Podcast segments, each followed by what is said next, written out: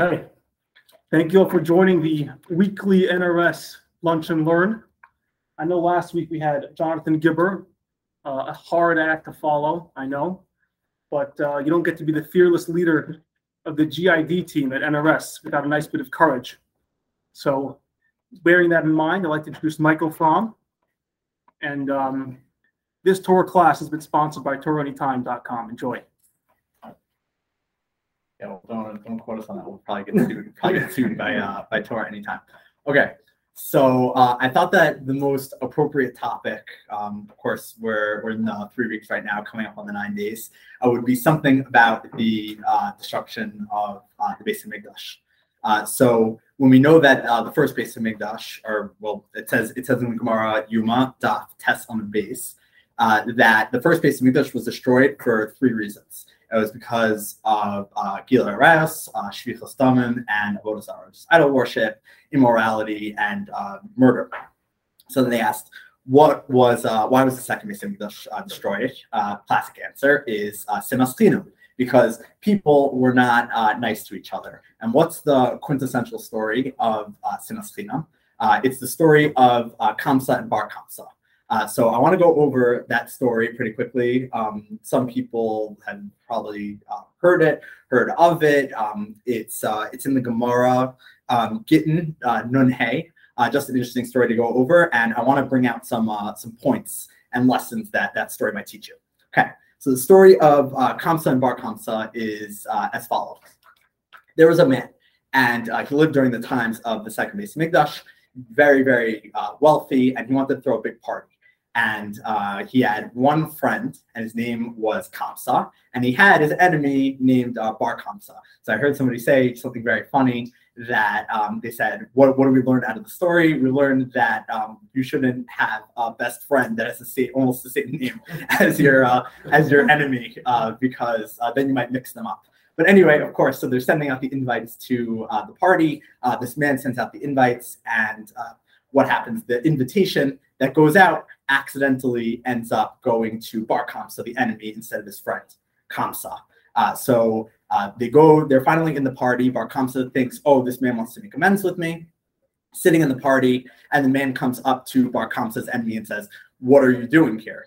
And he said, Oh, well, I thought you wanted to make amends. I got an invitation. And he said, No, I want you to leave right now, embarrassing him in front of everybody. And he says, I'm willing to pay for my own uh, plate. So it's, it's going to be of no cost to you um, let me stay at the party. Just don't publicly embarrass me. And he says, no, you have to leave now. I'll pay for half the party. No, you have to leave, pay for the entire party. And that was a big cost because this man was very rich. Uh, kicks him out, says, uh, you, you have to leave. I don't want you at this party. Uh, and they even say that um, there were there were members of uh, the Sanhedrin there. Uh, there were very big uh, leaders of uh, of Bnei Israel that were at this party at the time, and they stayed silent. They didn't say a word.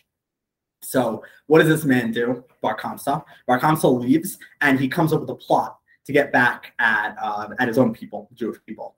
Uh, so he goes to a Roman official and he says, uh, "We're plotting against uh, the the Jewish people are plotting against you." And he said, "How can we be so sure?" He said, "Try to bring a korban." Um, uh, try to bring a sacrifice to the Beis Hamikdash because at the time, uh, Jewish people and non-Jewish people could bring sacrifices to the Beis Hamikdash uh, said, try to bring a sacrifice, and I bet you they're going to reject it. And that's an obvious case that um, an, an obvious case that they're rebelling against you, that they don't believe they believe that um, the the the sacrifice that you're giving is not uh, tahar.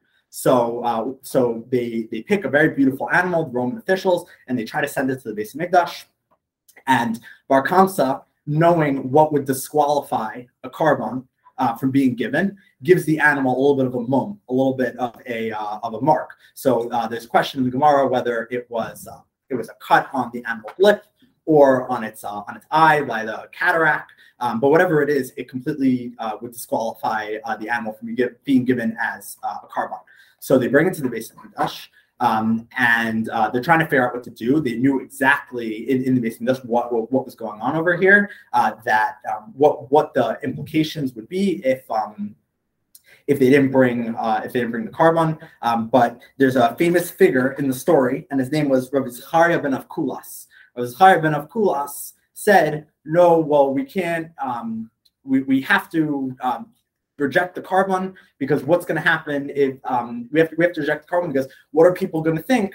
Everybody's going to think that it's uh, it's a hefkervelt in the in the Beis Hamikdash. You can bring whatever type of uh, korban you want, whether it has a mum or whether it not has a mum. We can't accept it.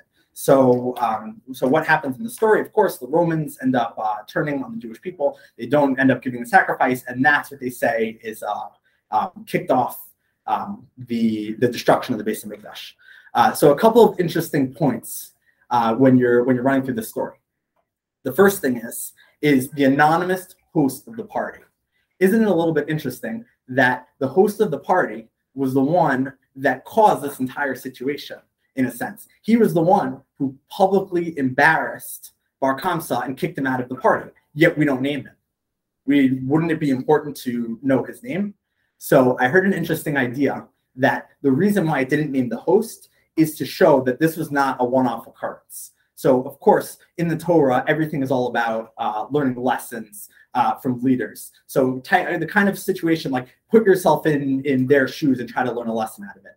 By not naming the person who was the host, it was showing that this was a prevalent attitude that was that was at the time that Jews weren't treating each other nicely. They were completely open to uh, public publicly embarrassing others, uh, and that was something uh, that was not okay. So by not naming the host, it's kind of showing that first of all the, the prevalence of the attitude, and also saying put yourself in in the shoes of this person. That um, sometimes you'll be fuming. Maybe you'll there are people that you don't like in, in this world, and you might want to uh, yell at them. You don't want to see them at your party, but that doesn't give you the right to um, publicly uh, embarrass them in front of everybody.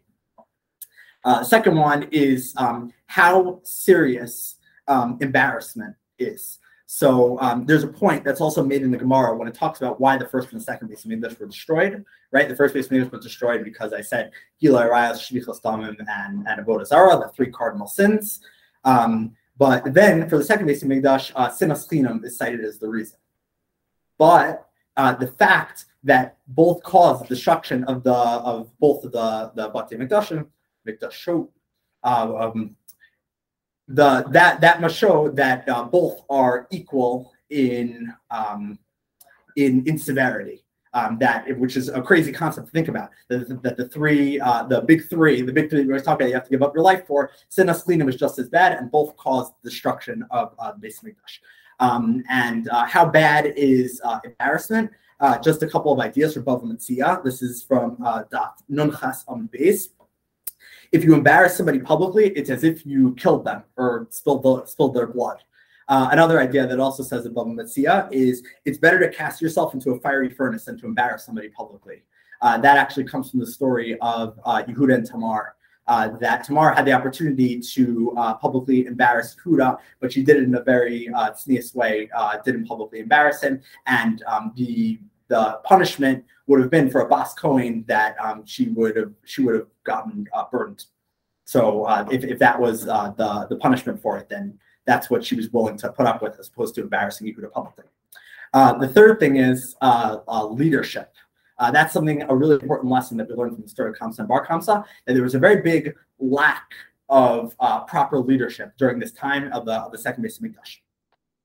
The first lack of leadership being when uh, we had the Sanhedrin at the party, you had all these leaders of Klal Yisrael that were at this party, and they didn't even stand up to call out what was wrong. Uh, that that this pu- this uh, staging of public embarrassment was not the correct thing to do. Just uh, they they just sat there and and they watched and they listened. It's also an interesting idea that that's the reason why the mum came from uh, the mouth and uh, from the eye one from the eye because um, the the chachamim they watched they didn't do anything, and because of the mouth because they didn't speak out uh, against the the cruelty that was acted out against uh, Bar Kamsa. Um, the second thing is this really interesting situation with Rav Zachariah ben Avkulas. He was the one who said because of the the chumrah that um, you couldn't bring the sacrifice. Uh, he wasn't willing to be uh, forward looking um, and realize how severe um, the, the implications would have been for uh, the Jewish people looking down the line. Um, so that's what the Netziv said. The Netziv says about this situation that the reason why the second base was destroyed because people were overly righteous. And Rav Zachariah ben Avkulas being that person, saying being overly righteous, saying, "Well, we can't allow that korban uh, to be sacrificed because, sorry, Uh, because if we allow it, then ev- it's going to be uh, Hefker in the Beis Hamikdash. Everybody's going to think that they could bring korbanos even though they're not actually uh, uh, valid korbanos. How, how can we allow that to happen? So we have to go along along with the strictest opinion. He didn't have the foresight um, in, in his leadership to be able to say uh, that uh, they, they should have just let the korban go away because what's going to happen when the Romans see we're not giving their korban and they're they're going to destroy the Beis Hamikdash and they're going to turn against us. Uh, so another really interesting idea, almost along that note, uh, that the Maharsha uh, gives about Rav Zecharia uh, ben Avkulas. Um, he gives the idea that um, something that the Gemara says specifically when it's talking about uh, Rav Zecharia um, is that because of his humility, that is why the Beis Hamikdash was destroyed. So it's interesting. What does that exactly mean? You could say because of his over righteousness, because he didn't want to give uh, the korban to the Beis Hamikdash, because it wasn't up to standards, because it had this certain moment, he didn't have foresight. What does that mean? His humility destroyed the Beis Hamikdash. So the answer is because Rav Zecharia ben Avkulas didn't see himself as uh, a valid figure, as a, as a lofty figure for uh, Bnei Yisrael, he didn't feel that he could overrule halacha. So we know that there are very serious averos um, that that we can't violate no matter what. Um, so there's, like I said, Gila Rash, and and Uh, so if you look at what Rav Zachariah ben Avkulas' logic was um, in trying trying to explain what the problem was uh, with this korban, is that you really, really, it should have been that that um, you could bring the korban because uh, you were going to get killed. So this is a, technically a minor infraction. So what was it? The answer is is that there, there's an idea that um, an infraction of the Torah, if you misrepresent the Torah, then that can be considered to be avodah zara. That's the one thing that we can't do. We can't mis- misrepresent the Torah because that's a form of uh, of avodah zara. So if that's the case, then it would honestly make sense. There was a Chari ben Avkul. If that was the valid opinion that he had, you say, oh, it was just giving a korban with a mum. That's not one of the big three, but no, it could be one of the big three because you're telling the Romans that it's okay to give this korban when really, in fact, uh, it wasn't. So again, what does it mean when it says the humility of Rabbi uh, Zachariah ben Avkulas? Uh, the humility means that he didn't have the foresight in this situation to, like I said, see what the consequences were. That what are the Romans going to do when they see that um, that we're not willing to uh, give this korban. They're they're going to kill all of uh, they're, going to uh, destroy the Beis Hamikdash and they're going to exile all the Jews. And think about how many lives are at stake. So also think about um, when it when it came to the Purim story uh, with uh, Mordechai and Esther. What did Esther do? Esther, uh, even though she was married to Mordechai, um, she ended up living um, with Achashverosh. And the question comes up in the Gemara, um, Gemara it was but uh, it said the, the whole question comes up as if she was married to Mordechai, that's one of the big three that you have to give up your life for. So then why was she allowed? Why did we allow it? Why we say she's the hero of the story when really she violated the halacha? It's because Mordechai gave her a, a heter, so to speak, saying that the entire Klal Yisrael is at stake over here. So we can't allow this to we can't allow this to happen. So I'm going to give you the heter. They say that king like like karka, like the ground, but that's a whole separate story. Those are like very specific justifications.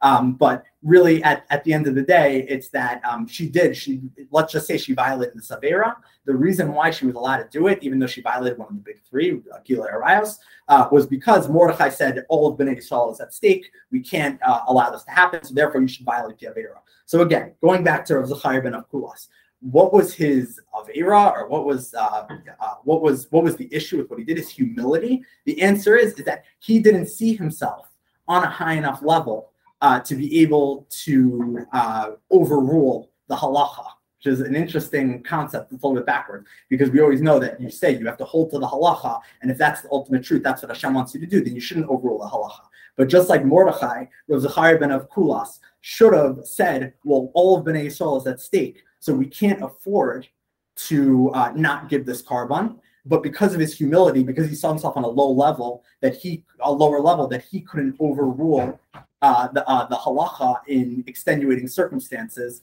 That is a reason why uh, so much is attributed to Rav, Rav Zacharia about why the Beis Hamikdash was destroyed. So go ahead. Yeah. Okay. Good. Put it there. I know we're, we're good on time. Thank you. Thank you everyone for joining. We'll see you all next week. Thank you. Thank you. It's great.